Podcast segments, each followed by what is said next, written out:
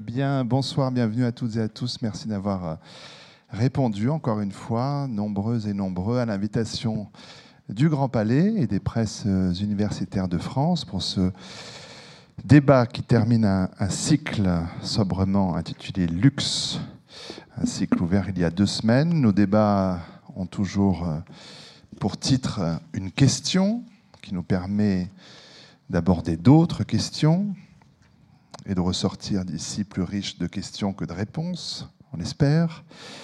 Euh, petit rappel pour dire au public et aux intervenants la façon dont nous procédons ici. Dans un premier temps, une heure environ, j'anime au besoin la discussion avec nos invités.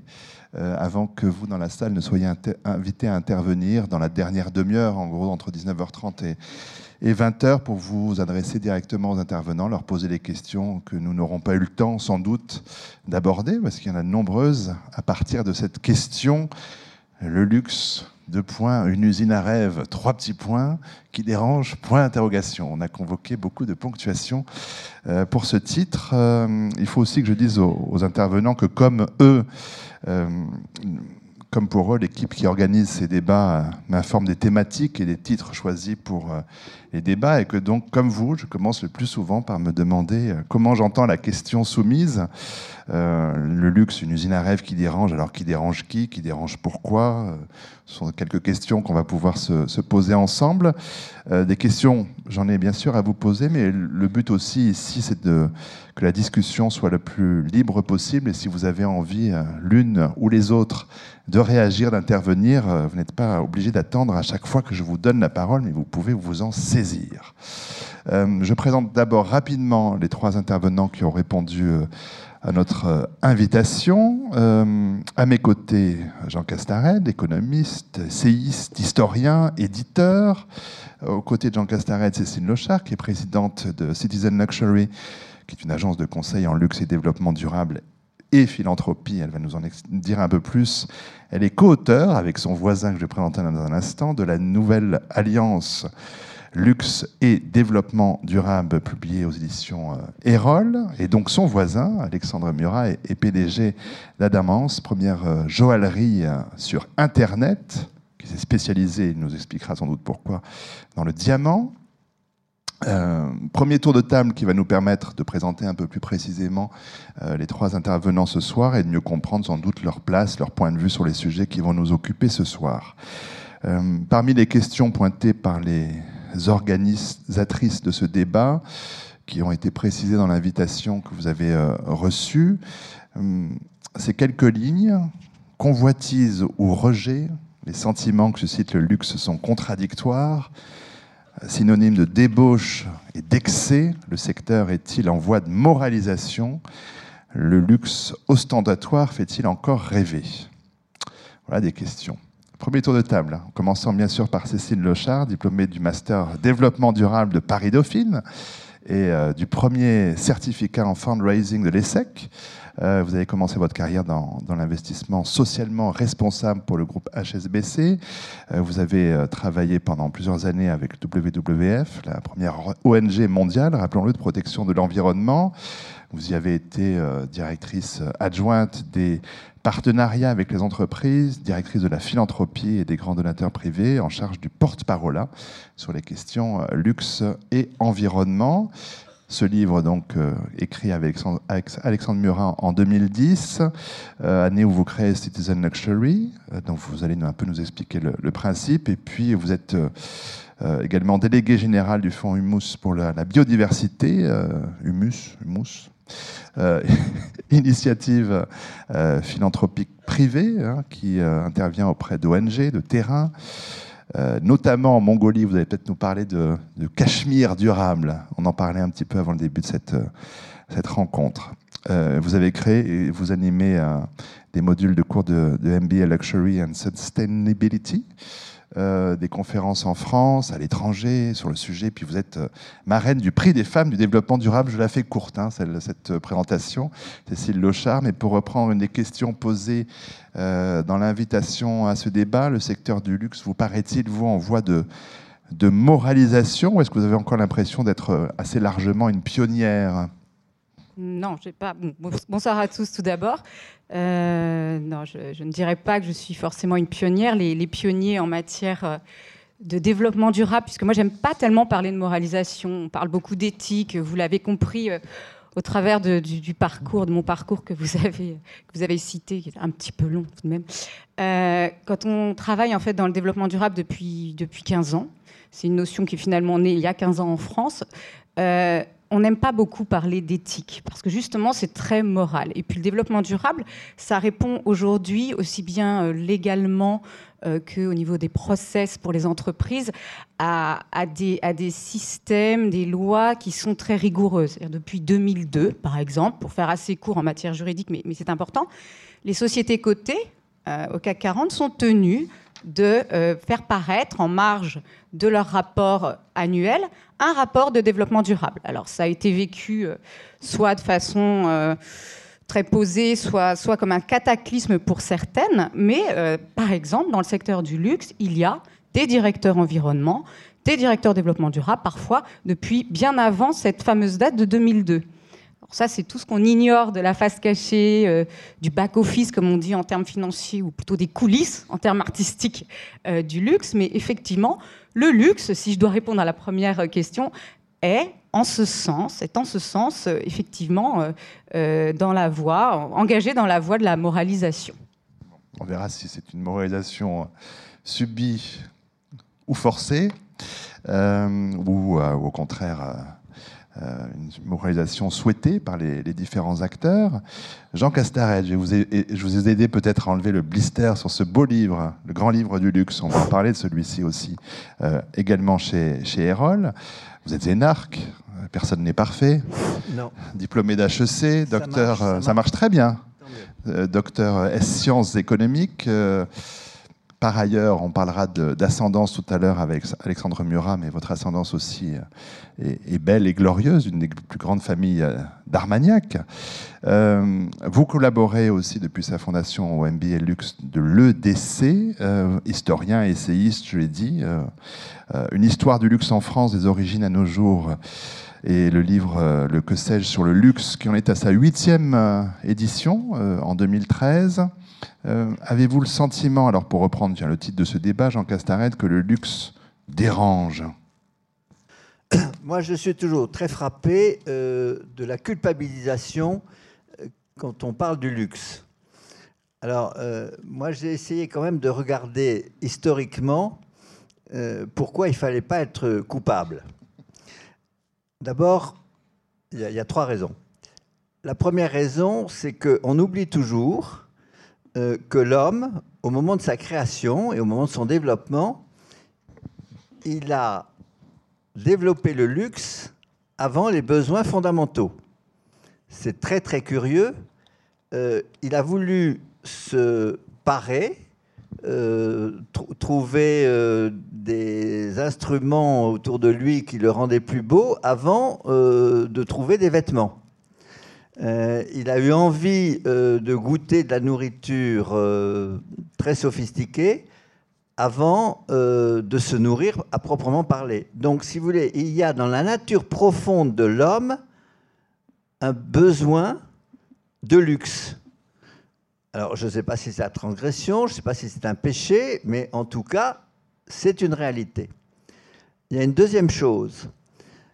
À chaque époque de civilisation, les grands tournants de civilisation ont coïncidé avec des innovations luxueuses.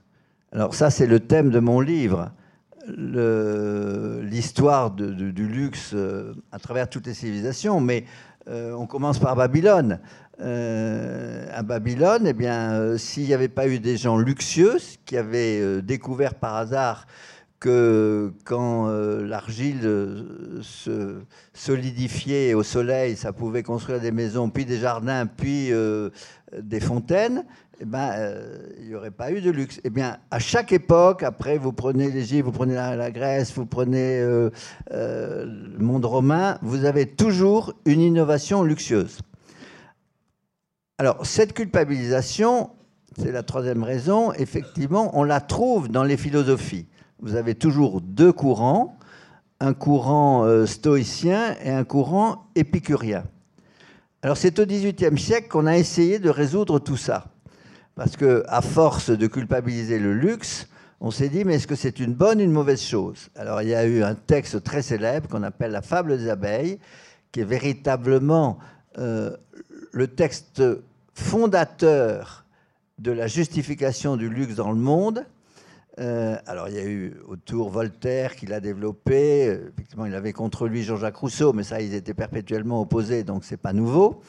Euh, et la fable des abeilles, au début du XVIIIe siècle, c'est un texte qui a été écrit par un, comme toujours, un écrivain anglais qui avait un nom français, il s'appelait M. Mondeville, euh, et qui a démontré que le luxe était très formateur, très novateur et très utile pour l'économie. Alors, moi, je dis, il ne faut pas être culpabilisé du luxe. Évidemment, c'est un peu scandaleux euh, quand on voit la misère, euh, quand on voit l'exploitation de certaines personnes qui font du luxe. je suis tout à fait d'accord avec vous. Il faut redresser la situation. Mais moi, je n'ai aucune culpabilisation vis à -vis du luxe. Alors, c'est vrai que les deux débats précédents, euh, le premier euh, s'intéressait au luxe comme moteur de l'économie française. Donc euh, voilà, on a pu débattre largement de cela. Et la semaine dernière, on parlait de la, des liens entre luxe et art. Et c'est vrai que l'histoire des arts est indissociable de l'histoire du luxe. Et on voit bien, effectivement, par là aussi, Jean Castarel, que le, que le luxe n'est pas seulement, évidemment, un un enjeu de culpabilisation, mais euh, peut être évidemment une très belle et bonne chose. Alors, euh, pour finir ce premier petit tour de table, autre héritier, euh, Alexandre Murat, de la lignée des princes Murat, diplômé d'HEC, engagé dans la protection de l'environnement, et vous, vous êtes impliqué dans de nombreuses initiatives, réflexions liées à cette question qui nous occupe ce soir de luxe et de développement durable.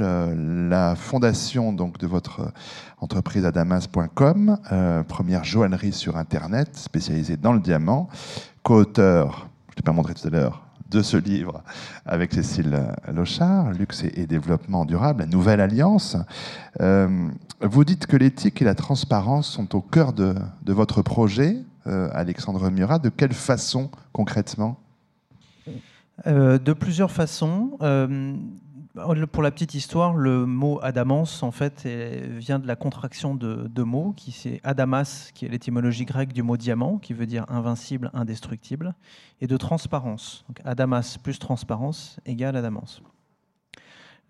cette transparence, justement, euh, elle vient du fait que tous nos diamants sont certifiés par des laboratoires indépendants, que euh, toutes, euh, toutes, nos pierres euh, respectent évidemment le processus de Kimberley. Alors, en deux mots, le processus de Kimberley a été lancé dans les années 2000 pour en fait justement moraliser un peu cette, cette industrie du diamant et éviter les diamants de la guerre.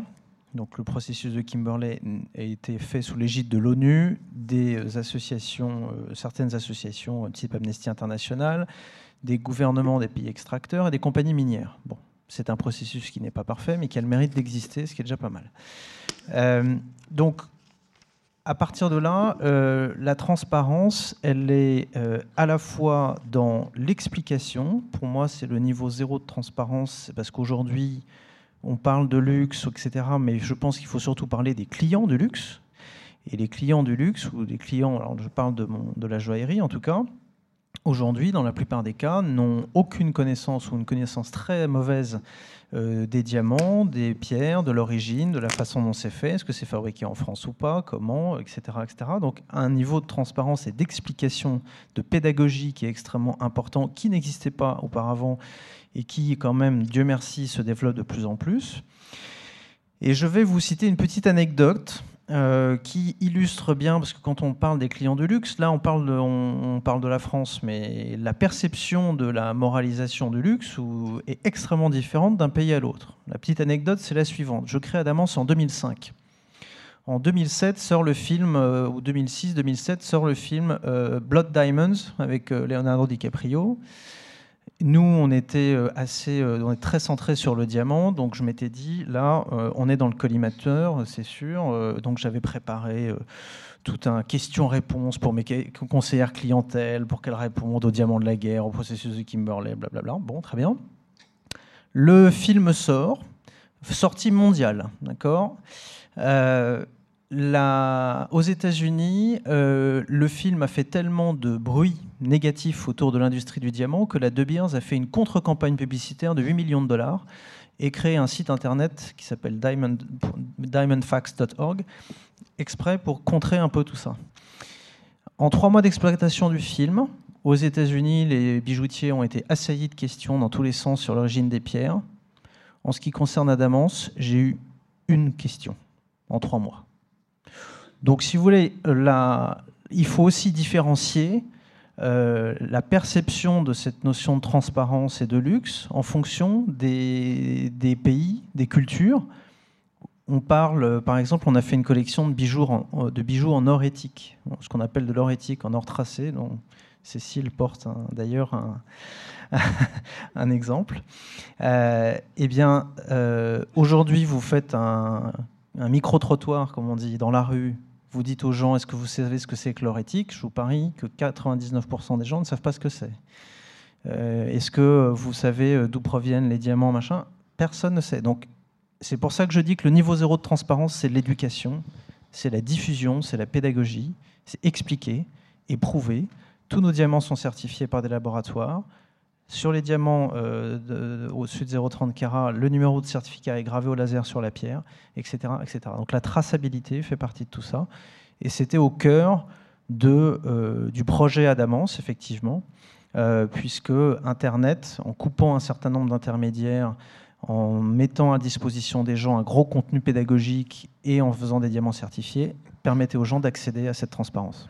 C'est vrai que vous êtes souvent interrogé dans les médias et voilà. Et ce soir, euh, vous êtes là aussi pour parler de ça. Mais quand même, ce qui intéresse vos clients, c'est que vos diamants sont moins chers que ceux qu'ils auraient dans une boutique euh, euh, réelle. Effectivement, c'est l'argument numéro un. Enfin, la motivation numéro un. Ça, c'est exact. C'est 20 à 40% moins cher à, qualité strictement équivalente. Donc, vous avez raison. C'est un, un argument important.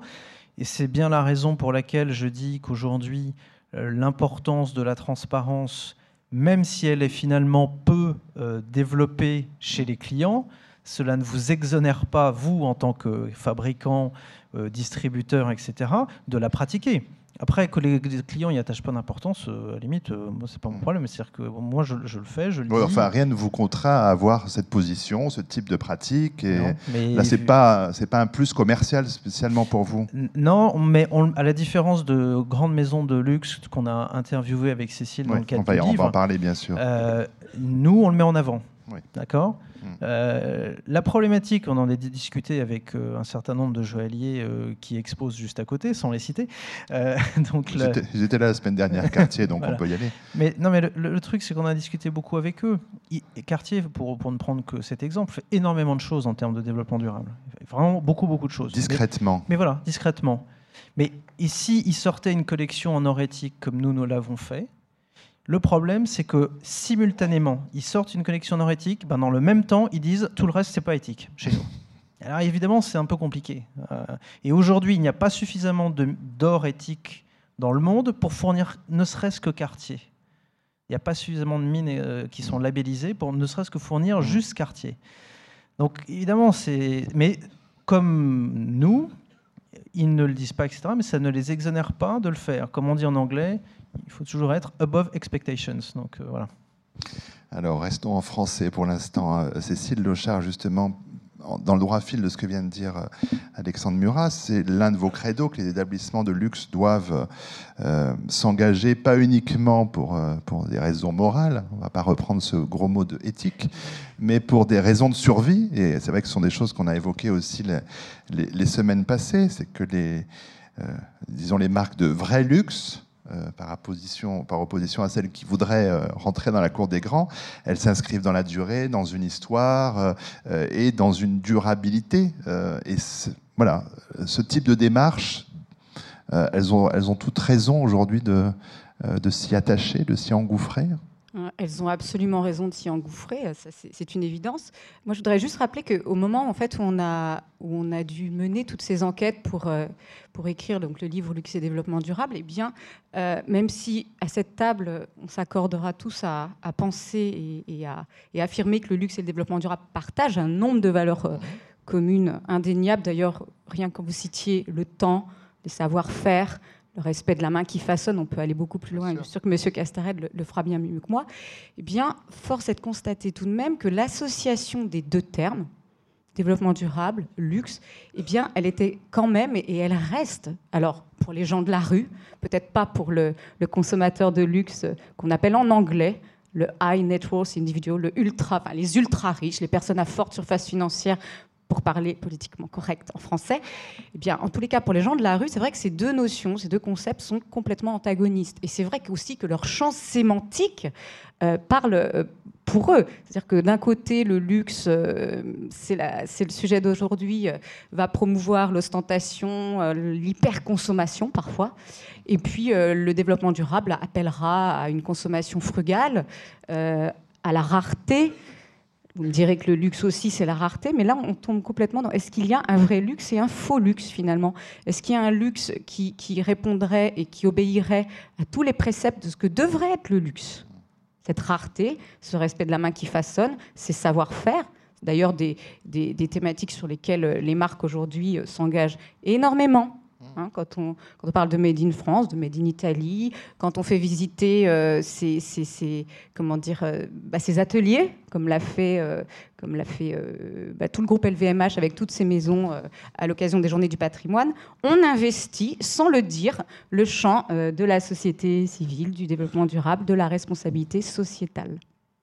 Alors peut-être pour faire encore un, un, petit retour en arrière, Jean Castared, avec ce grand livre du luxe, c'est vrai que vous intéressez au luxe dans les différentes époques, dans les différentes cultures. C'est une vraie fresque de, historiographique, iconographique du, luxe, euh, qui raconte aussi euh, comment le luxe euh, se retrouve intrinsèquement mêlé à, des grands épisodes de, des civilisations qui marquent alors des apogées ou des déclins, ça, dépend des, moments dans toute civilisation. Et en plus, il faut le dire que c'est un, une histoire mondiale, ce qui veut dire qu'on c'est pas seulement européo-centré, mais s'intéresse évidemment à l'Asie, à l'Extrême-Orient. Bon, voilà, ouvrage très riche. Mais tout à l'heure, vous avez, vous avez expliqué pour quelles raisons on ne devait pas culpabiliser dans son rapport au luxe. On pourrait, faire, on pourrait vous demander l'histoire inverse, à savoir qu'est-ce qui a euh, toujours irrité, qu'est-ce qui a toujours gêné euh, par rapport au luxe euh, dans les différentes civilisations. Et pour en venir à, à notre époque aujourd'hui, euh, quand un ancien président de la République fait son élection dans un yacht dans la Méditerranée, ça irrite, ça choque, et ça reste dans les mémoires quand même. Oui, ça, c'est un problème d'inégalité. Euh, effectivement, je suis d'accord avec vous.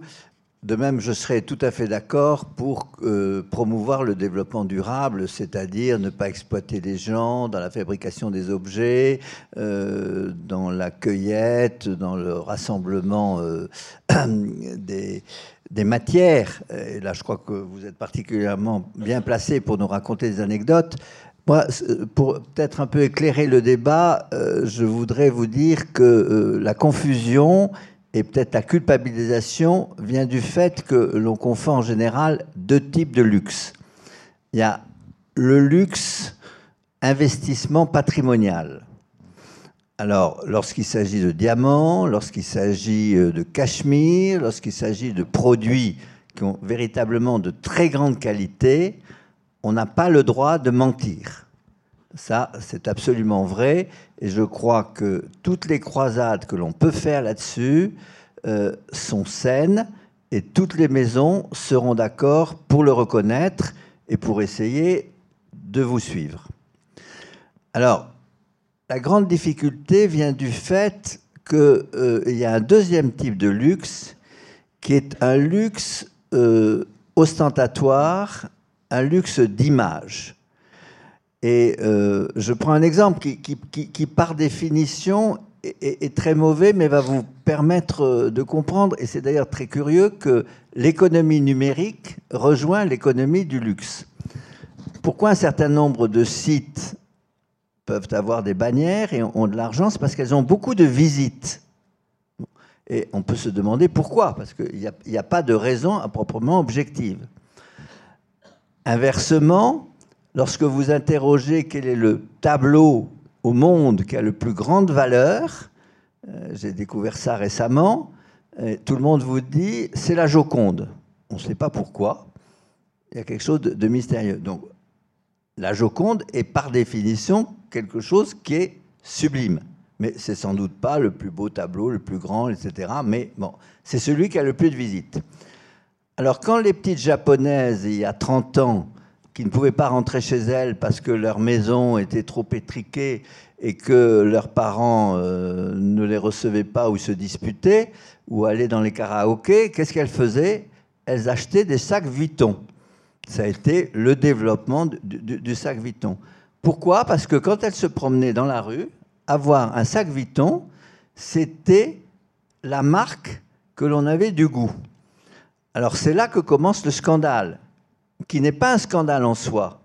Parce que quand vous savez, pardon d'avoir cité Vuitton, mais je citerai tout- toutes les marques de sacs et toutes euh, les, marques de mode là-dessus, ça peut s'appliquer euh, euh, sûrement à d'autres marques. Le prix de revient d'un sac, oubliez que je citais Vuitton parce que c'était la, la petite japonaise qui m'y faisait penser. Le prix de revient de ces objets de luxe est en général 10% de son prix de vente. Alors là, ça scandalise. On dit il y a du vol. Mais non, il n'y a pas de vol. Les gens, ils le demandent. Alors, il y aurait du vol si c'était des diamants. Parce que effectivement, ça on, aurait trompé sur la marchandise. Mais là, on ne trompe personne. Les gens le veulent. C'est l'attente. On vend une projection de sa personnalité qui n'est pas plus scandaleuse que la projection euh, sur la Joconde. Mais c'est quand même moins valorisant. Je suis d'accord. Alors, je crois que pour éclairer ce débat, il faudra toujours distinguer le vrai luxe de l'autre luxe, qui est le luxe de l'image.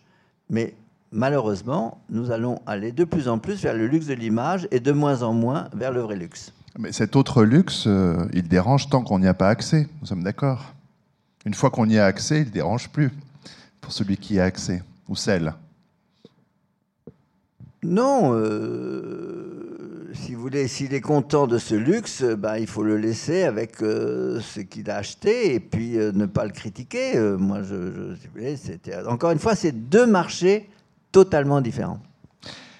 Pour, euh, je repasse d'un livre à, à l'autre. Non, vous voulez intervenir? Pardon. Oui, j'avais juste envie d'intervenir parce que je pense que ce n'est pas parce qu'on y accède à, ce, luxe, que ce soit ce luxe d'image ou ce vrai luxe, et parce qu'il est très cher et qu'on a les moyens d'y accéder, qu'on ne continue pas à, l'interroger, et peut-être même à l'interroger, eh bien, je vais revenir à ma matière, hein, sur sa responsabilité. Parce que finalement, euh, bah, c'est plus les personnes qui peuvent euh, interroger aujourd'hui, en période de crise, un peu cette valeur fonctionnelle.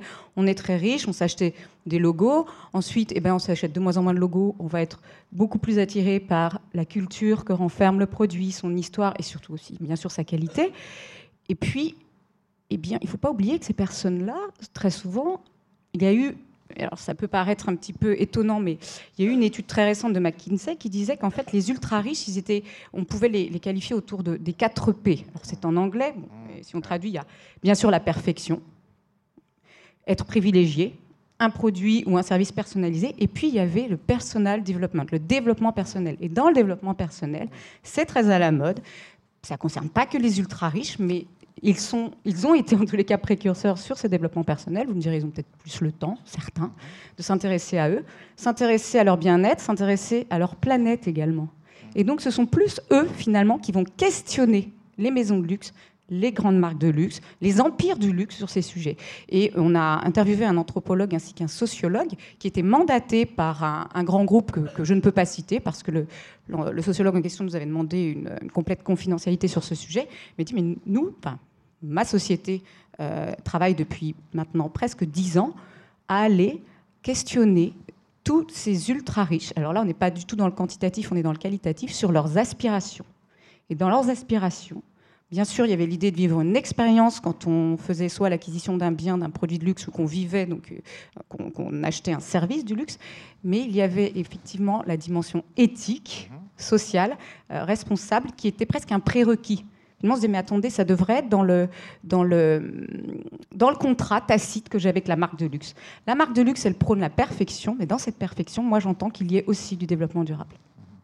Euh, peut-être juste pour revenir un instant, Jean Castaret, vous, évoquiez tout à l'heure les, premiers hommes qui cherchaient d'abord euh, l'apparat avant, avant de se vêtir, mais ce qui me fait penser par association d'idées, ce que vient de dire Cécile Lecharc, le cas par exemple qui ne concerne aucun d'entre vous directement de la fourrure, est un cas intéressant parce que là on est dans un objet de luxe euh, que beaucoup de personnes souhaitent euh, posséder. Et en même temps, euh, depuis quand même quelques années maintenant, la fourrure a très mauvaise presse à cause des maltraitances aux animaux, enfin de pas mal de fantasmes aussi. Hein. Je ne parle pas de la réalité des choses, je parle vraiment, on parle ici de, de ressenti et de... comment est-ce que vous voyez ce secteur-là, la fourrure, par rapport à notre, à notre discussion? Oui, moi je ne suis pas pour euh, tuer des animaux, euh, notamment des, races qui sont euh, très, très rares, pour se revêtir de, fourrure. bon, si vous voulez, mais vous pouvez jamais avoir la perfection dans la vie.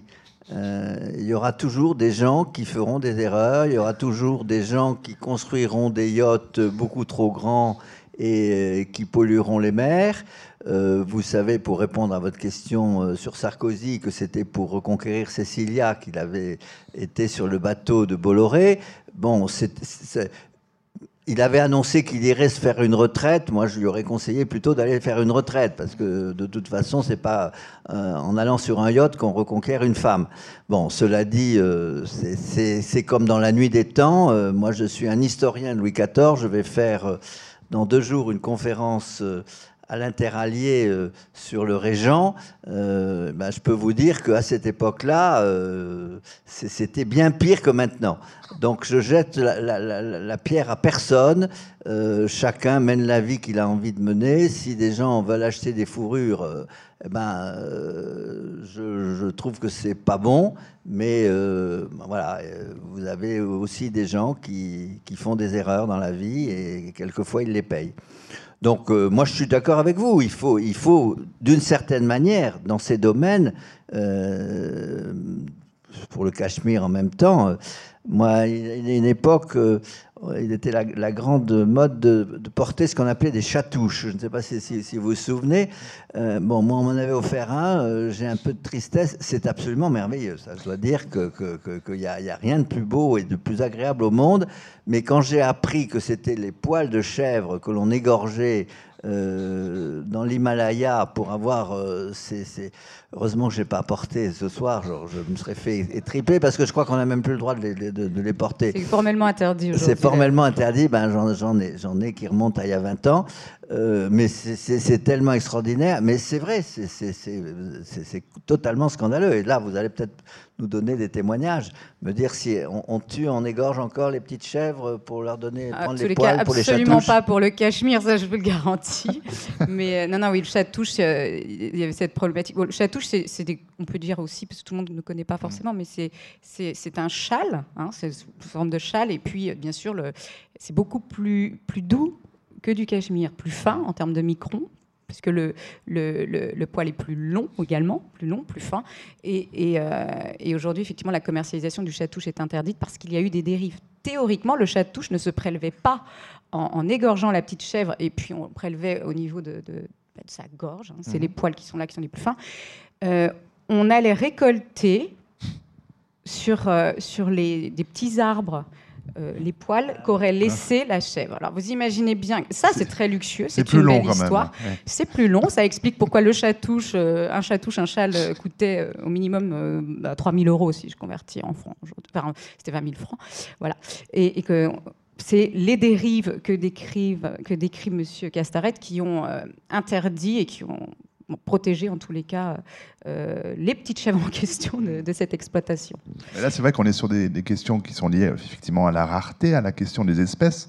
La France a, concassé il y a quelques jours des, stocks d'ivoire. Ah, oui, hein c'était pour une image très forte. Ça bah peut paraître ultra choquant, mais ça a permis de faire hein. le tour déjà des médias français et, de la presse internationale, oui, pour sensibiliser euh, au trafic, euh, trafic de, de l'ivoire, qui est pourtant réglementé par euh, la CITES, qui est une convention internationale qui a plus de 20 ans. On n'est pas loin des problématiques qui sont celles dont nous débattons. là aussi, là, sur la question de la fourrure, sur la question de l'ivoire, sur le rapport. Moi, la, fourrure, moi, j'avais juste, peut-être que, peut que, je me trompe, mais bien sûr, la fourrure, elle a toujours été utilisée par les, par les maisons de luxe, dans tous les défilés de maisons de luxe, mais au crédit du luxe, la, le regain d'intérêt pour la fourrure et toute la problématique qui sont toutes les problématiques et, tous les enjeux qui sont révélés, levés aujourd'hui par les ONG, hein, toutes les associations qui sont très violentes, très virulentes dans leur communication, et elles ont raison, et ben c'est plutôt dû au fait que c'est le mass market qui s'en est emparé.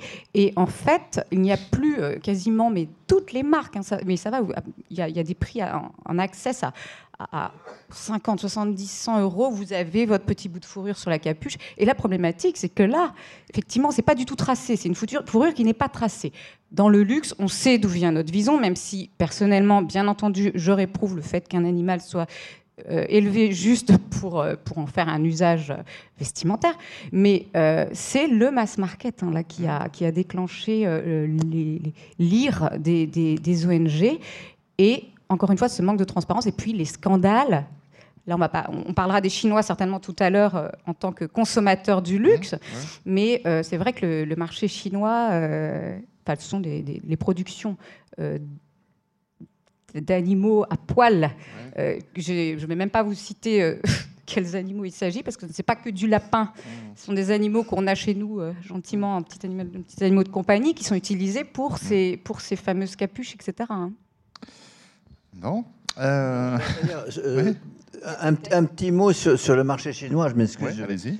Euh, car personnellement, j'en suis un peu la victime. Vous savez que le nouveau président chinois est en train de prendre des lois extraordinairement audacieuses contre la consommation somptuaire.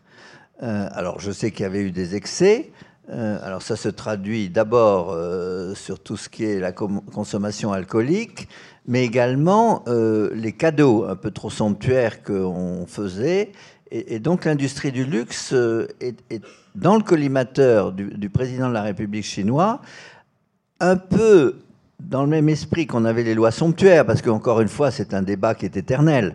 les lois somptuaires, comme vous le savez, qui étaient dictées par les rois de France, était, elle, avait une double finalité. Elle était d'abord destinée euh, à assurer aux aristocrates et notamment à la royauté euh, la consommation du luxe.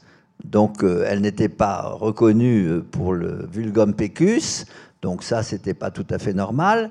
Et en même temps, c'était destiné à éviter euh, le gaspillage d'un certain nombre de produits et de matières premières euh, que l'on trouvait plus utiles, je ne sais pas si c'était plus utile, euh, à utiliser pour la guerre que pour le luxe. Donc voilà, là encore, on passe de Caribe dans Silla. On on, a, une bonne finalité au profit d'une mauvaise cause. Alexandre Murat. Oui, j'ai pour habitude d'être toujours un petit peu la, mouche du coche et le petit scarabée dans la manche qui dérange.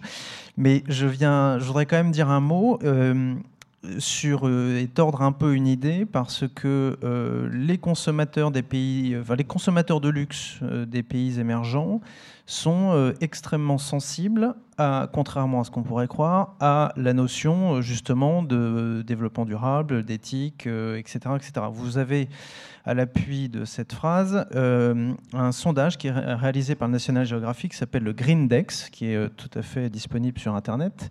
Et ben, le Greendex, euh, c'est un sondage de 15 000 personnes dans le monde euh, qui euh, en fait mesure la sensibilité, euh, j'allais dire, au développement durable, pour faire simple, sur tous les modes de consommation. Donc sur la maison, les, enfin, les produits de la maison, l'alimentaire, le luxe, machin, etc.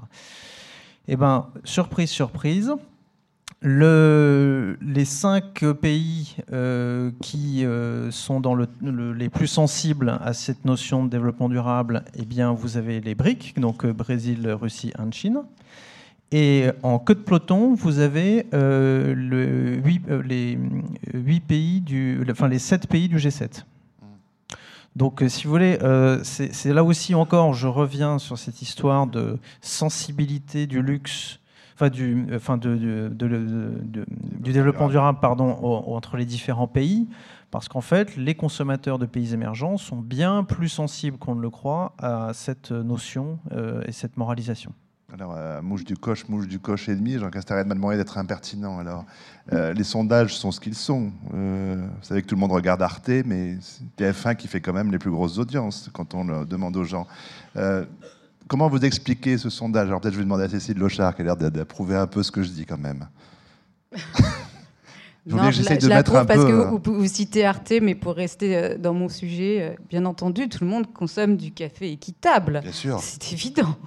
C'est pour ça d'ailleurs qu'il y a des ventes pareilles. Il inonde les, les, linéaires. Non, non, tout à fait. Bien sûr, ça, ça, a la valeur que ça a. On est dans le déclaratif. néanmoins, si on reste sur euh, bah sur le sujet de la Chine, alors Monsieur Castaret le dit effectivement, ces lois de moralisation qui sont quand même très violentes de la part, enfin très violentes, violentes pour les producteurs d'Armagnac, par exemple. Enfin, qui sont là aussi pour protéger le marché intérieur. Il faut aussi bah, dire les choses comme elles sont. En, réalité, pour moi, elles renforcent complètement ce phénomène de nationalisme. Ah et là, et là, en fait, où, c'est intéressant, et pour, on revient sur, sur, votre question tout de même, euh, c'est qu'on n'est pas seulement dans le nationalisme lorsque l'on voit se développer qu'on a tendance à ignorer si on reste complètement franco-centré, européaniso-centré, eh bien, on voit se développer de nombreuses marques chinoises de luxe. Euh, donc Hermès c'est associé, enfin c'est un genre de joint venture. Peut-être que M. Castared me sera plus clair au niveau juridique, mais avec une marque, donc euh, une, une dessinatrice, une directrice artistique chinoise, a monté mm. Shangxia, qui a ouvert donc une boutique rue de Sèvres à Paris, de luxe. Euh, d'autres, il y en a d'autres. Hein. il y a des exemples de, euh, de, de, joaillerie, de marques de joaillerie chinoises. Alors, Shou Tai excusez-moi s'il y a des Chinois dans la, dans la salle, mais je crois qu'en termes de, en termes de volume, c'est énorme. En termes de chiffre, 6 milliards. C'est un, des plus gros du monde, oui. Oui, voilà, juste derrière Tiffany ou peut-être même euh, Talon Tiffany. Donc il y a des marques de luxe. Et le, le Chinois, le consommateur de luxe chinois, que recherche-t-il? Eh bien, contrairement, encore une fois, aux idées reçues, ce que disait Alexandre sur les questions de développement durable, mais contrairement à nos idées reçues à nous, euh, il est logophile. Ça, c'était dans la première partie de son accès à la, consommation de luxe. Il l'est de moins en moins. Euh, le luxe, bien sûr, il y a un luxe ostentatoire.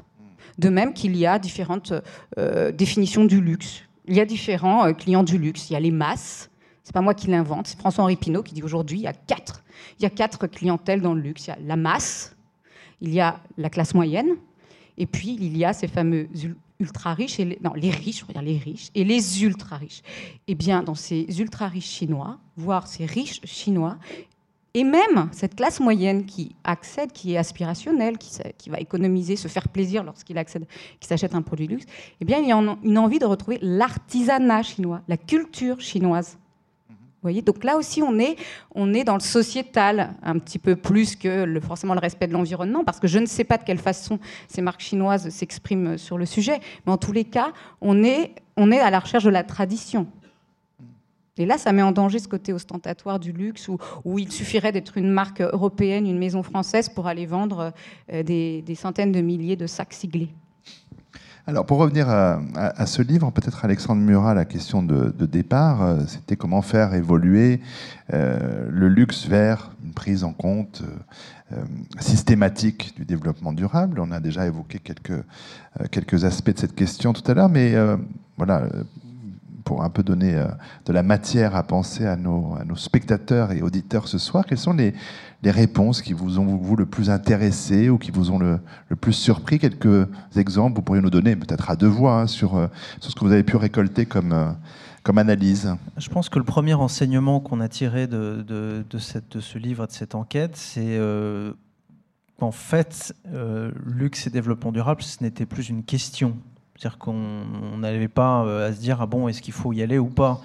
Euh, en plus, de, je, je, vais faire un comparable que je connais bien, euh, qui était luxe et Internet, puisque j'ai fondé Adamance première, euh, premier pure player de, joaillerie. Euh, en 2005, quand j'ai créé Adamance, tout le monde me prenait pour un cinglé, ce qui m'a donc encouragé à continuer. Et donc, euh, mais au départ, il y avait luxe et Internet, hein, qui était une vraie question. La question se pose toujours. Hein, oui, mais ça, a énormément évolué. Si, je veux faire très très rapide sur ce sujet-là, parce que mais ça fait partie de l'évolution du luxe hein, et, de la façon dont on aborde le luxe aujourd'hui vous aviez les années allez, 98-2003, euh, où euh, les marques de luxe ont utilisé Internet euh, comme de l'image. Donc vous aviez de merveilleux sites en flash avec très, très belles animations. C'était très très beau, hein, très, ça représentait l'ADN de la marque en question, mais euh, c'était beaucoup d'images. 2003, 2006, 2007 ils se sont dit, bon, quand même, Internet, il y a quand même pas mal de gens qui viennent sur nos sites. Ce serait peut-être pas idiot de drainer des gens d'Internet vers nos magasins, ce qu'on appelle le Web to Store. Donc, on va, on va drainer le trafic du net en disant aux gens, vous êtes sur notre site, mais vous avez des magasins, venez chez nous. Avec, je suis désolé, le web est rempli de, de mots anglais, mais avec ce qu'on appelle un store locator, donc en gros, web, le magasin le plus proche de chez moi, etc. Et puis ensuite, 2007 jusqu'à aujourd'hui, euh, on passe encore une phase où on dit, bah, ah, finalement, euh, ce serait peut-être pas totalement idiot de faire de l'e-commerce, le gros mot dans le luxe, hein, e-commerce, au oh, berk. Et puis, euh, on finit par passer le pas, et beaucoup de marques de luxe.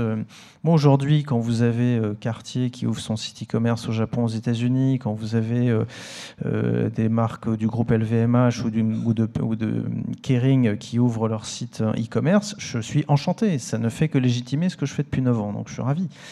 Donc, euh, tout ça pour dire que, si vous voulez, le, le premier enseignement, donc excusez-moi de la digression, mais le premier enseignement, c'est dire luxe et développement durable, c'est plus une question de la même façon que, je, que maintenant luxe et Internet, c'est plus une question. C'est, voilà, c'est maintenant la question qu'on peut se poser, c'est éventuellement le luxe et le mobile. Hein. Ça, c'est peut-être encore autre chose, vous voyez, mais on n'en est plus à, luxe et Internet. Ou ceux qui y sont encore, là, il faudrait peut-être qu'ils prennent des petits cours de rattrapage. Ensuite de ça, le, deuxième euh, enseignement qui était important, c'est tout ce qui tourne, on a un petit peu abordé le sujet, autour de la communication. C'est effarant dans le sens euh, surprenant de voir à quel point les marques de luxe font des choses remarquables sur le, en termes de développement durable, d'éthique, de process, etc. Et ils ne communiquent absolument pas dessus. Je me rappelle d'une directrice développement durable d'un grand groupe de luxe avec qui on intervenait avec Cécile lors d'une conférence et il y a une question dans la salle qui disait Mais euh, pourquoi vous n'utilisez pas ça comme argumentaire de vente, comme vous le disiez tout à l'heure? Et la responsable de développement durable a dit Non, mais attendez, euh, non, euh, ça fait partie, du, comme, comme le disait Cécile, du contrat que nous avons avec le client et l'information est disponible sur le site. Donc si les gens veulent se renseigner, il faut que ce soit une démarche proactive de leur part ils ont l'information disponible, avec le rapport développement durable ou toute autre information sur la provenance de nos produits, mais on ne va pas nous le mettre en avant. En revanche, s'ils veulent avoir l'information, ils peuvent. Donc, deuxième enseignement, décalage entre les actions réalisées et la communication qui est faite autour. Moi, j'ai appris des tas de choses sur ce que faisait euh, toujours Cartier, pour ne pas le citer. Mmh. Euh, que j'ai même découvert pendant les conférences qu'on faisait avec eux sur le sujet, alors que je me disais, mais bon, mais d'où ça sort quoi? Mais comment vous comprenez cette attitude-là? Moi, j'ai eu juste une phrase amusante parce qu'elle est assez édifiante. Euh, c'est une boutade, mais euh, elle vient de, nos enquêtes. Hein. On m'a dit, mais, mais, nous communiquer sur le luxe quand on est, euh, pardon, communiquer sur le développement durable quand on est une marque de luxe, c'est comme demander à une femme son âge et son poids. Alors bon, ça peut vous faire sourire. En réalité, l'analyse, elle, est, beaucoup plus sérieuse. Hein. C'est juste, à mon sens, notre sens, c'est l'analyse qu'on a partagée, c'est que le luxe, il est auréolé d'un mysticisme, mhm. euh, d'un secret de fabrication. Et, pour, aussi, souvent, il s'agit de marques séculaires, hein, ne mhm. l'oublions pas. Et donc, toutes ces raisons, eh bien, elles fragilisent euh, toute allégation réaliste. Et communiquer sur le développement durable, c'est se mettre à nu, c'est ne plus avoir de secret. Et une autre raison, c'est que le développement durable, c'est un processus itératif. on ne s'arrête jamais, on n'atteint jamais la perfection.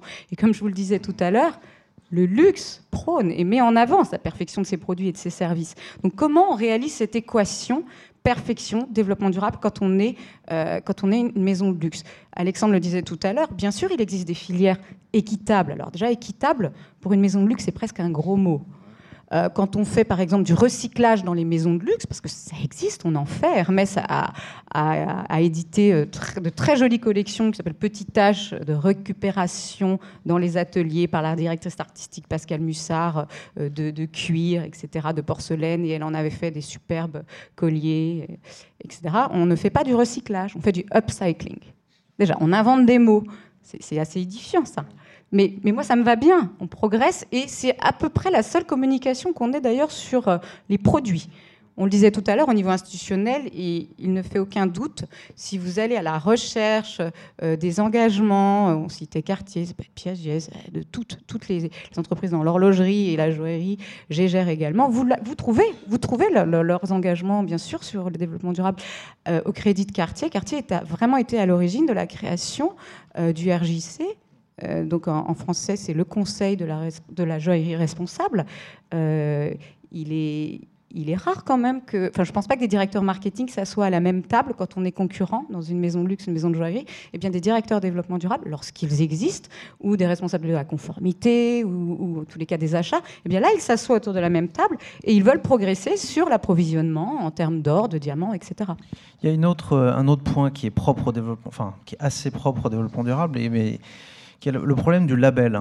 En fait, on est euh, dans, tout ce qui est. Euh, quand vous dites qu'on parle. Enfin, quand on veut essayer de parler de moralisation, d'éthique, etc., on a toujours tendance à dire allez, pan, je vais leur coller un bon label là qui va rassurer tout le monde, et puis euh, c'est très bien. Le problème des labels, c'est que c'est totalement antinomique avec une marque de luxe. Une marque de luxe est obligée d'avoir un ego surdimensionné. Sinon, c'est pas une marque de luxe. Donc, à partir du moment où vous dites, bah voilà, Monsieur Cartier, Monsieur Boucheron, Monsieur Van Cleef, etc., vous allez tous avoir le même label. Ça veut dire quoi? Ça veut dire que je vais prendre le plus petit dénominateur commun entre plein de marques qui ont des égaux surdimensionnés. Ça ne peut pas marcher et ça ne doit pas marcher. En revanche, les marques de luxe disent bah non, moi, je n'ai pas besoin de ces labels qui sont euh, au, rabais, entre guillemets, mais mes exigences, donc comme je le disais tout à l'heure, above expectations, mes exigences à moi, vont bien au-delà de tous ces labels qu'on essaye de nous imposer. Donc déjà, le, problème de la labellisation, à mon avis, est à sortir. Peut-être avoir les, commentaires de Jean Castaret sur ce qui vient de se dire à, l'instant sur ces effectivement sur ces marques de luxe qui euh, ne communiquent pas sur ce type d'action, qui sont au-dessus évidemment euh, des labels? Non, moi je voudrais euh, terminer, je ne sais pas si on termine d'ailleurs. On va bientôt donner la parole au public, oui. Oui, sur, une note euh, très optimiste. Premièrement, le luxe est éternel.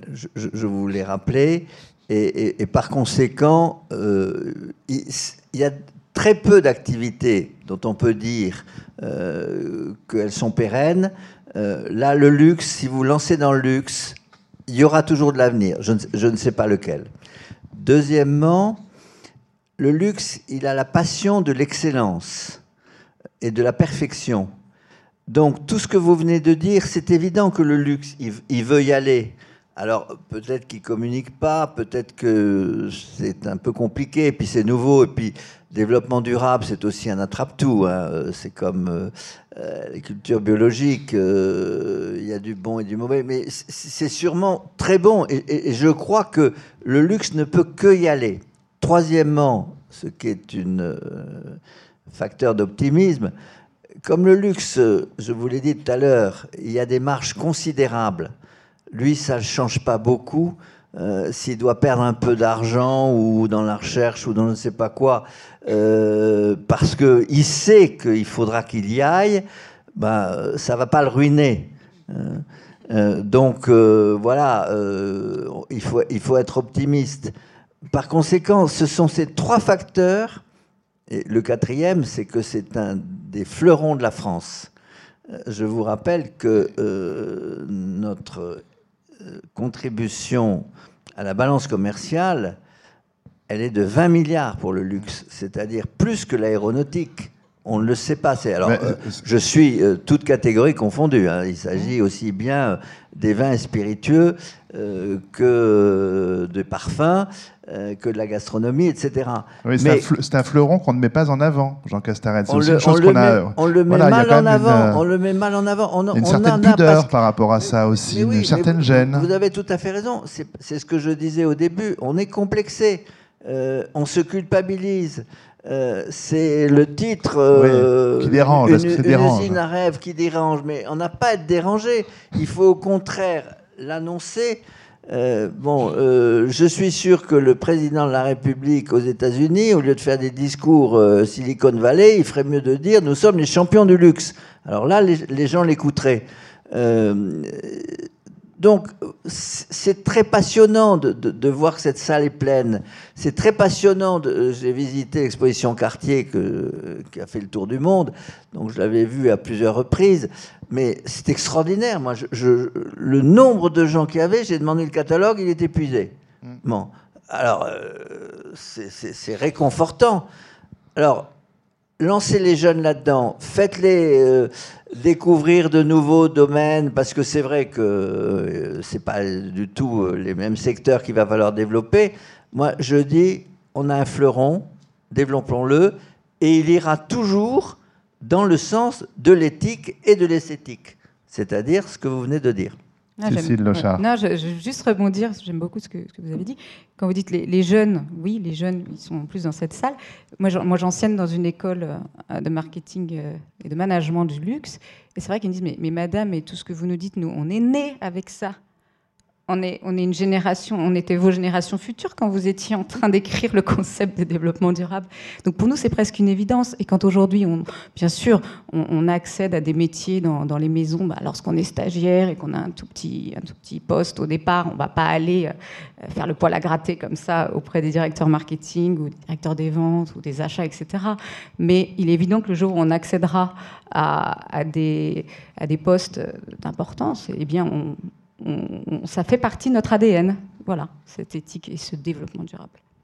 Alors peut-être qu'effectivement dans cette salle, des gens qui ont envie de vous poser directement des questions, il y a un micro qui va pouvoir circuler, il suffit de lever la main, il y en a une qui se lève déjà au fond, euh, d'habitude ça prend un temps fou, mais euh, ben voilà, le micro va vous arriver et vous allez pouvoir Si vous avez euh, créé des vocations de luxe, faites-le, surtout auprès des jeunes. Alors, une première question. Bonjour. Alors j'ai une petite question en forme de boutade euh, pour Monsieur Jean Castared.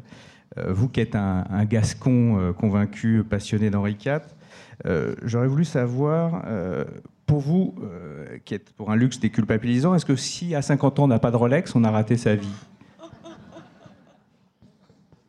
Sûrement pas, sûrement pas. Alors là, ça, ça, ça c'est les déviations du luxe. il faut pas y aller. Euh, vous savez, Henri IV, puisque vous faites allusion à lui, euh, il avait quatre chemises et elles étaient trouées. N'empêche que c'est grâce à lui qu'on a le luxe, parce qu'il a inventé la soie, euh, ce qui n'était pas, pas rien. et si on l'avait écouté, aujourd'hui, on parlerait français des rives du Saint-Laurent au Mississippi, parce qu'il avait repéré un, coin de la planète. Il avait dit c'est là qu'il faut s'installer. Malheureusement, Ravaillac l'a assassiné avec Champlain. Il avait décidé ça. Bon, euh, aujourd'hui, nous serions effectivement les rois du monde, parce que euh, nous aurions, euh, aux États-Unis, on parlerait français. Ben, ça, ça a été un des plus. Moi, je suis passionné de ce qu'on appelle l'Uchronie, c'est-à-dire les occasions ratées en France. Il y en a beaucoup. Madame de Maintenon, elle a chassé les protestants. Euh, l'assassinat d'Henri IV s'en est une. Euh, il y en a comme ça eu énormément. Alors il ne faut pas continuer à les rater, parce que malheureusement, comme on dit, les plats, ils partent pas deux fois. Euh, on a encore un peu de chance, ben, il, faut, il faut réussir. Et il faut réussir en, vous donnant la parole. Parce que le, gros drame aujourd'hui, c'est que c'est les énarques qui dirigent et il faut tous les renverser. Parole d'énarque. Euh, alors, une autre euh, intervention, question, des mains qui se lèvent toujours vers le fond. C'est formidable de pouvoir grouper pour que personne qui vous apporte les micros ne fasse pas 14 fois l'aller-retour. Alors, je crois que quelqu'un a levé la main. Oui, bonjour. Euh, je voulais poser une question en lien avec Madame Lochard et Monsieur Castared. En fait, à un moment, Madame Lochard nous parlait de, comment, de l'opposition entre le luxe ostentatoire et le luxe plus euh, authentique, on va dire. Et euh, ce que nous disait M. Castared au début, euh, pour défendre le luxe, comme quoi différentes civilisations babyloniennes, grecques, romaines euh, avaient apporté des innovations par rapport au luxe, et c'est ça qui avait permis de, enfin, qui, de son point de vue, défendait le luxe. Mais au final, euh, ces civilisations-là, le luxe, il n'était pas réservé plutôt à une élite, et c'est pas ça qui encore aujourd'hui euh, pose problème dans le luxe, que ça soit, même si ça se développe un peu, on l'a dit au cours de ce débat, mais que ce luxe semble réservé plus à une élite, et c'est ça qui pose problème et qui fait débat dans la société actuelle. Euh, est-ce que vous ne pensez pas que c'est là le problème par rapport au luxe, que ça soit encore une image d'élite en fait? En fait, le problème, ce serait que le luxe serait mal vu exclusivement et, et uniquement par par des, consommateurs qui n'y ont pas accès. voilà, c'est euh. un peu ça que je voulais. Mais en fait, c'est le procès qu'on fait à l'argent dans ce cas-là. Et c'est ne pas reconnaître, quand on est un citoyen français, puisque M. Castaret le disait, que c'est un fort contributeur à, notre, euh, à notre rayonnement, notre richesse, etc. C'est juste, voilà, on n'a pas, on pas d'argent, donc on n'aime pas son voisin. On ne peut pas accéder à un produit de luxe, donc on, on, le, on le dénonce. Oui, c'est mais ça reste le problème, la problématique actuelle. Mais ça, reste une raison pour, pour laquelle le luxe est, très souvent euh, diabolisé. Oui, tout à fait. pour ce côté. Euh, justement, mais il faut, il faut, il faut dissocier maintenant le luxe et l'argent. Bon, euh, on peut être un client du luxe en ayant assez peu de moyens. Euh, c'est ce que j'ai expliqué dans mon que sais-je. Le luxe, c'est aussi euh, euh, le silence, la beauté, la santé, bien sûr. donc, si vous voulez, il faut dissocier le luxe d'un acte d'achat. C'est pas forcément un acte d'achat. Simplement, bah, si on veut se faire un petit plaisir, bah, pourquoi pas? Mais il y a des plaisirs à tous les niveaux et à tous les prix. moi, je, je pense qu'il faut être les apôtres du luxe abordable, et surtout pas celui de la Rolex. Euh, cest dire j'ai rien contre les Rolex. J'ai une montre Cartier à mon bras, euh, vous pouvez la voir. Euh, elle est bon, elle est authentique en plus. Alors il y a aussi la contrefaçon dont il faudrait parler, qui est, très très dangereuse. Mais voilà, bah, c'est une montre qui vaut pas très cher. Et quand, Cartier a lancé les trois anneaux et choses comme ça, qui étaient, qui étaient des, des, des, bagues très très accessibles, et quand il Cartier a quand même été euh, les apôtres du must. Euh, les must, c'était la manière de rendre accessibles les biens du luxe. Quand Malraux dit euh, rendre accessibles les plus grandes œuvres de l'humanité, ben, les, grands patrons du luxe, ils ont dit rendre accessibles les, objets de luxe au maximum de personnes. Et, là, là, il y, a sûrement euh, à exploiter de nouveaux filons et sûrement les jeunes sont les seuls à pouvoir le trouver. Alexandre Murat Oui, j'ajouterais dans cette, euh, cette accessibilité du luxe, euh, évidemment, la, la modernisation du luxe via le digital. Euh, au début, on, disait souvent, euh, oui, avec Adamance, vous voulez euh, démocratiser le luxe. Je disais non, je veux pas démocratiser le luxe, je veux le moderniser, ce qui n'est pas tout à fait pareil. Et aujourd'hui, de, permettre aux gens d'avoir accès quelle que soit la marque, le produit, etc., à avoir accès aux produits de luxe via des canaux de distribution différents, que ce soit les boutiques, Internet, etc eh bien, c'est une forme d'accessibilité aussi. Donc euh, déjà l'accessibilité au visionnage du produit, au consulter des catalogues, etc. On n'a plus besoin de rentrer dans une boutique aujourd'hui de luxe. Et parfois, ça peut être intimidant pour certaines personnes de rentrer dans des boutiques de luxe. On n'a plus besoin de rentrer dans des boutiques de luxe pour pouvoir consulter des catalogues de luxe, donc c'est bon.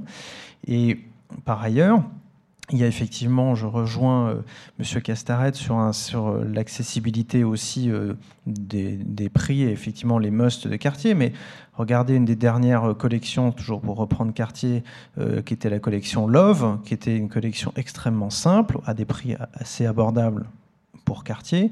mais donc, si vous voulez, on est aussi je pense qu'on parlait de luxe ostentatoire ou de luxe euh, qu'il fallait pas, au contraire, être ostentatoire. Je reviens toujours, c'est cette distinction de clients. Vous aurez toujours des clients qui vont euh, vouloir des choses extrêmement ostentatoires.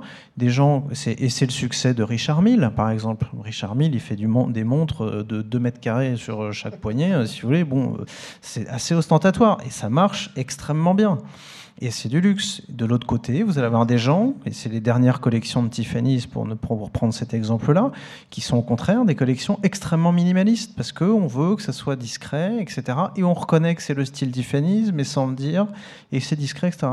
Tout dépend de la clientèle à laquelle on s'adresse, et il faut couvrir toutes les clientèles. Euh, autre question, voilà, mademoiselle au centre. Euh, bonsoir. Par rapport à ce que vous aviez dit tout à l'heure, euh, Madame Lechard, je voulais euh, justement vous interroger à ce sujet. Vous avez évoqué justement l'émergence des marques de luxe chinoises. Est-ce que vous, vous pensez qu'à terme, c'est donc cette nouvelle, enfin pas nouvelle, mais cette naissance en tout cas, elle va ébranler un petit peu l'hégémonie des marques de luxe européennes. Est-ce qu'on va assister à un déplacement de centre de gravité de, de l'Occident vers l'Orient? Alors, je ne suis pas devin, mais ah euh, juste pour rapporter euh, les dires euh, du comité Colbert, lorsqu'on interroge le comité Colbert sur ce sujet, parce qu'effectivement, est-ce que ça va ébranler l'hégémonie? On ne peut pas le dire aujourd'hui. En tous les cas, est-ce que ça ébranle? Est-ce que ça questionne les maisons de luxe aujourd'hui, les maisons de luxe traditionnelles, françaises, italiennes, etc. Oui, déjà, ça les ébranle, ça les questionne, mais elles répondent que c'est une saine émulation. Le comité Colbert qui rassemble enfin, plusieurs dizaines de grandes marques. 75, euh, je crois. Oui, je crois. Pour ça, je dis plusieurs dizaines. ça, je suis tranquille. Euh, euh, grandes marques de luxe françaises. Moi, sur ce sujet, je suis très affirmatif. J'étais un des premiers à écrire que l'avenir du luxe était en Chine. Je l'ai écrit il y a une vingtaine d'années, dans une première édition du Que sais-je. avant qu'on ait passé aux briques, etc., c'est évident. Pour trois raisons. La première, c'est que la Chine, elle a toujours été une nation du luxe. Vous avez quasiment tout inventé, hein. le jade, la soie, etc. Et, les fameuses routes euh, des épices qui passaient par le Moyen-Orient, là on retrouve toute l'histoire, y compris avec l'islam, euh, ça venait de Chine. Donc euh, par définition, vous êtes déjà les rois du luxe avant que nous ayons découvert cela. Euh, deuxièmement, euh, la puissance économique. Euh, moi, j'étais le plus jeune chef de cabinet d'Alain Perfit, et un jour, Alain Perfit, il a écrit ce livre complètement prophétique. et c'est vrai que c'est fascinant, ce, pays. Moi, j'ai Quand la Chine s'éveillera. la Chine s'éveillera, elle s'est totalement éveillée. Et, troisièmement, enfin, en, dehors de la richesse, c'est le poids démographique. Euh, quand on pense que maintenant vous êtes en train de créer euh, euh, une cinquantaine de villes qui vont dépasser 10 millions d'habitants, bon, bah, c'est là qu'il faut s'installer. Moi, c'est là où j'aurai l'âge de mes étudiants et je leur dis cela depuis 20 ans. Je ne sais pas ce que vous faites.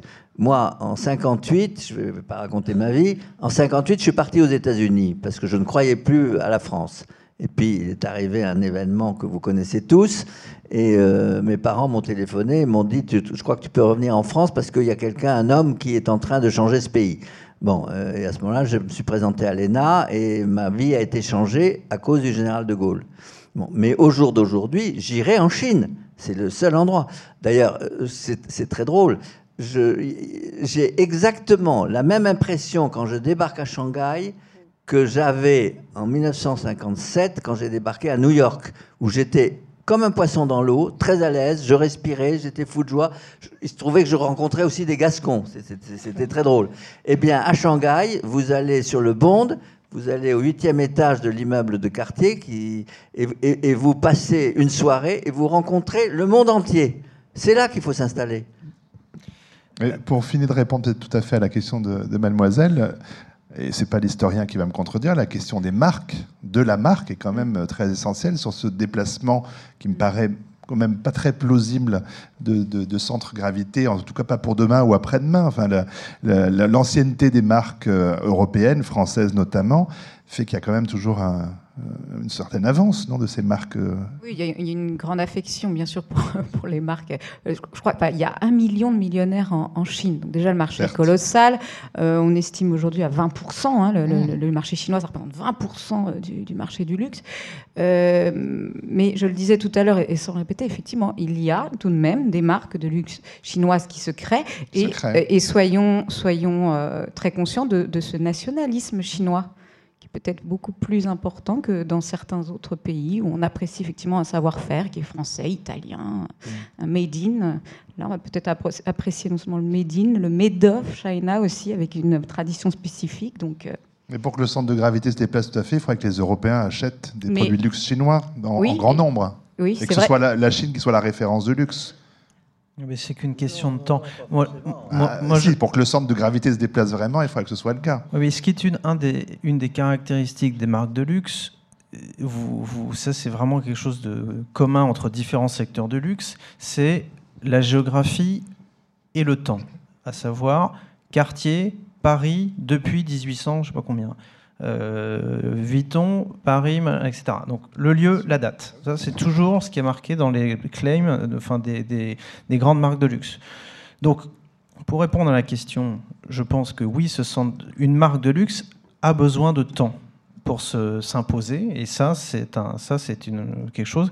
On fête euh, les 100 ans, les 150 ans de grandes marques de joaillerie. Euh, la maison Mellerio euh, fête ses 400 ans d'existence cette année, je crois.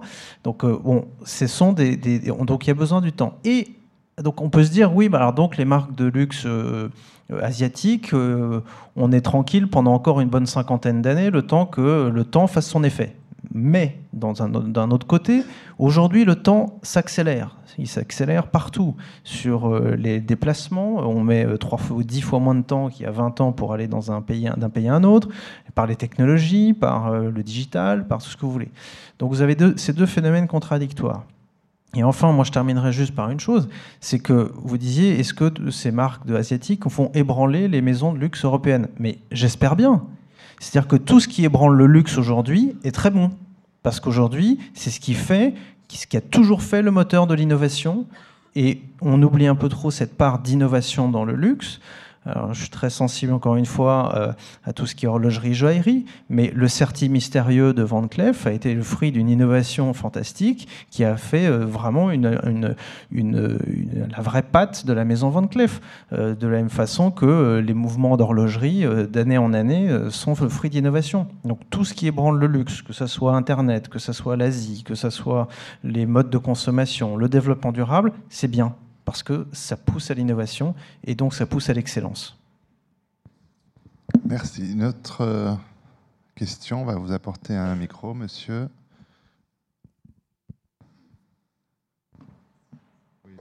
Passer le micro, merci. Merci. Euh, Bonsoir. Euh, j'ai l'impression que de plus en plus, euh, euh, on mélange cher et luxe. Vous pouvez bien parler dans le micro parce que Merci beaucoup. On, fait un amalgame entre les mots cher et luxe. On entend parler de riche, maintenant ultra riche, mais je vous prédis que dans 5 ans, on dira ultra, ultra riche, et après super, ultra, ultra riche. Enfin, je, je m'avance un peu. Ce qu'il y a, c'est que, comment dire, Monsieur Cassaret, vous avez parlé de l'expo Cartier que j'ai vu. Euh, mais dans cette expo, euh, je pense que tous les objets sont très chers, mais il y en a certains qui sont moches. Je pèse mes mots. Je fréquente pas mal les musées. Certains sont beaux, c'est vrai. Certains sont beaux, il y a une certaine recherche, mais certains sont moches. C'est pas parce qu'on met un diamant à 500 millions de dollars au milieu que l'objet est beau. Euh, peut-être mon prix est un peu cher. Euh, pour moi, le, luxe doit être intemporel. On en arrive, vous avez dit parler d'une montre qui, dépasse du, poignet, mais même si elle vaut très cher, elle n'est pas belle. On, euh, arrive à, parler de collection dans les montres ou dans, des, ou dans des bijoux. Une collection, par définition, elle se démode. Donc si j'achète une montre aujourd'hui à la mode, je pèse mes mots, dans six mois, elle ne sera plus à la mode. Bon, pour moi, une, montre luxueuse est une belle montre et qui sera encore belle dans, dans, six, mois, dans six ans ou dans, dans 60 ans. Euh, voilà, donc, enfin, je. Ah. La merci. Question, ah question du beau et du lait. Là, il va falloir faire un nouveau cycle de débat, monsieur, parce qu'on pourrait disserter longtemps sur la beauté ou non de, certaines pièces exposées euh, ici ou là, sur la durabilité de, de la beauté présupposée d'une montre parce qu'elle est de telle marque Enfin, je ne sais pas si quelqu'un a envie de. Jean Castarène, vous voulez réagir? Oui, euh, non, mais je suis d'accord avec vous. Euh, euh, cela dit, il y a quand même des pièces magnifiques. et historiquement, il faut, il faut prendre un peu de recul aussi. Mm. moi, je, veux rebondir sur, sur l'histoire de la création d'une marque. C'est vrai que c'est très, compliqué. au jour d'aujourd'hui, euh, sur un certain nombre de domaines, euh, notamment sur la soie, sur les sacs, euh, c'est très difficile de concurrencer Hermès. euh, qui, a, euh, même si on lançait une marque chinoise, même il y a eu des Brésiliens qui ont essayé, des Anglais qui ont essayé, euh, ils n'y sont pas arrivés. Mais je suis quand même frappé. D'abord, vous avez tout à fait raison, avec le, digital, on peut bouleverser absolument tout. moi, il y a cinq ans, j'ai fait un séminaire avec mes étudiants et ils portaient tous des vêtements dont je n'avais jamais entendu parler, qui s'appellent couples. Bon, euh, j'ai demandé pourquoi ces vêtements étaient originaux. Ils m'ont dit, euh, ils m'ont expliqué. Euh, ils m'ont dit, vous allez voir, ça va. Alors j'ai vu derrière tous les autobus depuis quelques semaines que couples est en train d'envahir. C'est un mot qui n'existait pas il y a dix ans, je crois. La marque, elle a à peu près cet âge. Elle est en train de se développer. Je suis sidéré de, voir comment, euh, alors qu'il n'y a rien derrière, il n'y a pas un groupe capitaliste, euh, simplement, voilà, ça s'est lancé par, les jeunes. Et les jeunes, si vous leur offrez autre chose qu'un vêtement couple, ils vous le jettent à la figure. donc moi, je suis tout de même très étonné. Donc, euh, si dans la salle, on peut m'expliquer pourquoi il faut acheter du couple, je serais très content. Ah la question qui se poserait plutôt, ça rejoindrait ce que disait monsieur, c'est pas parce que c'est maintenant il faut acheter ça que dans, je ne leur souhaite pas, hein, mais que dans 5 ans ou 10 ans, peut-être la marque n'existera plus. Euh, ça, c'est pour le coup la, durabilité, l'ancienneté. Euh, je ne sais pas si quelqu'un veut répondre à monsieur Castaret, mais il y a des questions dans l'assistance. Mademoiselle, il y avait le micro. Bonsoir. Euh, donc, je suis étudiante en école de commerce. Je fais mon stage actuellement dans une entreprise de joaillerie qui fabrique tous ses bijoux en Italie. Et mon mémoire de recherche de fin d'année, c'est la délocalisation des entreprises de luxe a-t-elle un impact sur leur image de marque? Donc, je pense pas que vous l'ayez, enfin, vous l'avez pas développé lors de la conférence, mais qu'est-ce que vous pensez de, cette question? Et est-ce que vous pensez qu'on peut appeler euh, marque de luxe, euh, une marque qui délocalise euh, toute sa production à l'étranger? Alors, juste avant que vous répondiez, on en a beaucoup parlé il y a deux semaines, puisque c'était vraiment plus le sujet du débat, et vous dire que les... Non, non, je pourrais répondre, je refais une heure et demie de débat. Donc, les, les débats, ils sont enregistrés, ils sont en ligne sur le site du Grand Palais, sur France Culture Plus aussi. Donc, voilà, vous pourrez aussi avoir d'autres réponses, mais je laisse Alexandre Murat, qui s'était emparé du micro, vous répondre. Euh, alors, il y, a plusieurs choses. C'est-à-dire y, a, bon, y a délocalisation et délocalisation. Donc, euh, délocalisation en Italie, l'Italie étant un des plus gros producteurs de bijoux et ayant un savoir-faire séculaire sur le sujet, je ne pense pas que vous soyez dans une délocalisation. Enfin, c'est une forme de délocalisation, bien sûr, par rapport à la France, mais euh, c'est un certain niveau. Après, vous avez la délocalisation pardon, pour euh, des raisons strictement de coût euh, en Asie, hein, qui voilà. Et vous avez certaines marques, euh, dont notamment une de la place Vendôme, qui fabrique en Asie, mais assemble en France, qui peut lui permettre de toujours dire Made in, France. in France. Et ça, c'est une vraie question. c'est une vraie question parce que D'abord, je pense que 99% des clients de cette marque n'en savent rien. Euh, pour commencer. Et ensuite de ça, donc est-ce qu'il y a tromperie ou pas? Voilà, ça c'est la grande question. Euh, ils disent Made in France, mais en fait c'est assemblé en France, qui n'est pas tout à fait pareil. Je pense... Ça, c'est législatif. Hein. oui, c'est complètement encadré. Hein, Absolument. Euh, ah tout à fait. Mais c'est peut-être la législation qui est mal faite. Mais c'est bien, c'est ce que je voulais souligner. donc, donc après, si vous voulez, je pense qu'il ne faut pas faire du dénigrement de savoir-faire. Ça, ça serait une grande erreur. Vous parliez, Monsieur Castaret, de, l'ancestralité du luxe en Asie. Euh, le savoir-faire euh, des, artisans joailliers euh, asiatiques est remarquable. Il y a eu énormément de. Alors au début, c'est vrai que ça avait été confié à des ateliers qui faisaient ça un peu n'importe comment, mais maintenant les, choses ont été vraiment vraiment changé. Et vous avez ce qu'on appelle un peu des descentes entre guillemets de contrôleurs de la marque dans les ateliers asiatiques, italiens ou n'importe où dans le monde, qui débarquent à l'improviste dans les ateliers et qui font des contrôles qualité surprise. Donc il y a une exigence de, qualité qui existe. Je ne pense pas qu'il faille euh, dénigrer en disant ah c'est fabriqué en Asie donc c'est euh, moche ou mal fait ou etc. Euh, la finesse de ce qui est fait en Asie et le savoir-faire a, été énorme. Donc après ça pose plus des questions j'allais dire politiques et économiques que de qualité du produit aujourd'hui. je vais vous raconter là encore une petite anecdote liée au diamant. Euh, il y a quelques années, les gouvernements euh, des pays du sud de l'Afrique, donc Namibie, Botswana, Afrique du Sud, etc., ont dit euh, bon, c'est bien sympathique, vous, messieurs de la De Beers notamment, ou de Rio Tinto ou d'Alrosa, vous, êtes, vous, vous extrayez les diamants de notre sol et 80% des diamants sont taillés à Bombay, en Inde. D'accord? Donc ils extraient les ressources naturelles de notre sol, ensuite ça part en Inde, et puis ensuite ça part à Anvers, à New York, Bombay, Tel Aviv, etc. Bon. Ils ont exigé, dans leur renégociation de contrat, qu'une partie de la production de diamants bruts soit taillée sur place.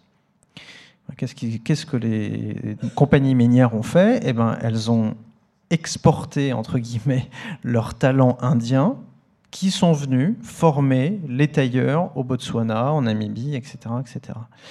Donc, si vous voulez, cette notion de délocalisation ou de relocalisation, euh, finalement, elle est mondiale. C'est ça que je veux dire. C'est que vous pouvez très bien, vous allez avoir, et ça je vous le garantis si ce n'est pas déjà le cas, des maisons de luxe françaises qui vont de la même façon importer, entre guillemets, enfin, ou faire venir en tout cas, des euh, gens, des artisans asiatiques dans leurs ateliers français.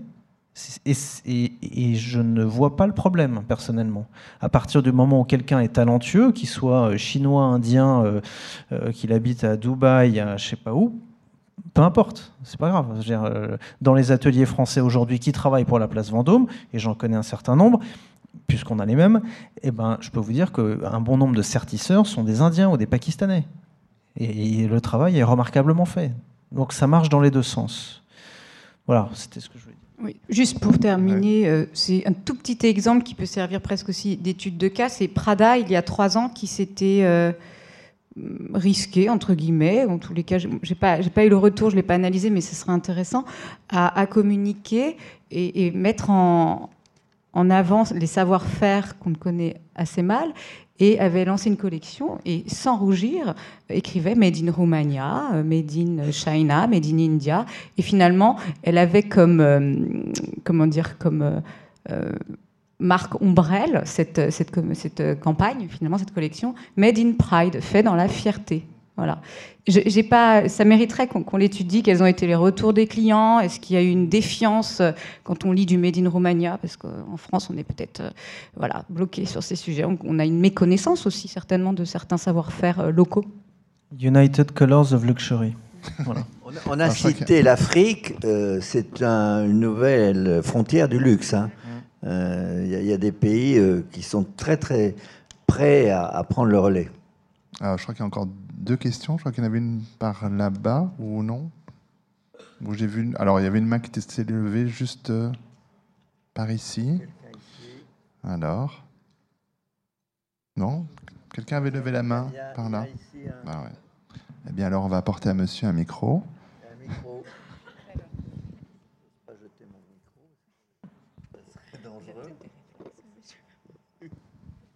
Voilà, c'est la question. Le, on vous entend pas. Allez-y, allez-y, parlez dedans surtout. Le, diamant brut, et puis une fois qu'on l'a taillé, il y a le défaut qui apparaît. Alors, ou on le retaille, il va se retrouver trop petit, ou alors si on le revend à un client comme moi qui n'est pas professionnel, je vais donc l'acheter, mais je ne pourrai plus le revendre parce que celui qui va me racheter verra tout de suite qu'il y a un défaut. Alexandre Murat.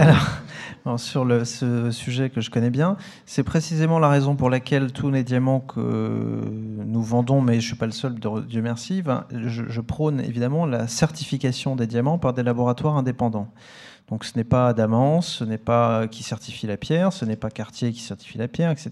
C'est des laboratoires, vous en avez trois principaux dans le monde, le GIA, le HRD et le IGI, qui sont les trois grands laboratoires d'estimation de, des diamants dans le monde, et qui vous donnent la carte d'identité scientifique, internationale et indépendante de chaque diamant. Donc après, si vous voulez, c'est euh, le principal, et c'est d'où on, reboucle la boucle avec la notion de transparence, puisque c'est ça en fait le fond. Le fond de la question, c'est juste savoir ce que vous achetez, savoir exactement ce que vous achetez. C'est-à-dire que vous dites je ne suis pas professionnel, je ne sais pas, etc. Vous avez raison, vous n'êtes pas professionnel, vous ne savez pas. D'où l'importance d'avoir la certification du, du laboratoire qui vous donne la carte d'identité de la pierre. Vous décidez d'acheter une pierre qui a un défaut mais qui est moins chère, ou vous décidez d'acheter une pierre qui n'a pas de défaut, qui va être sans doute plus petite à budget constant. Moi, c'est le cas qu'on a très souvent euh, chez Adamance. Hein. Il y a des gens euh, qui disent, bah voilà, je préfère avoir un diamant euh, d'une couleur parfaite, d'une pureté parfaite, quitte à ce qui pèse 0,30 carats. Ou alors, avec le même budget, eh ben, j'ai du 0,50, du 0,70 ou je sais pas quoi, mais avec une qualité un peu inférieure. Tant que les gens savent exactement ce qu'ils achètent, sans biais, il n'y a pas de problème. Ben on a bouclé la boucle. Alors effectivement, il me reste euh, à remercier d'abord Charlotte Boussard-Tourbet qui a préparé euh, ces débats pendant de longs mois et qui va continuer son travail ailleurs et remercier bien sûr nos intervenants et le public nombreux. Merci à tous.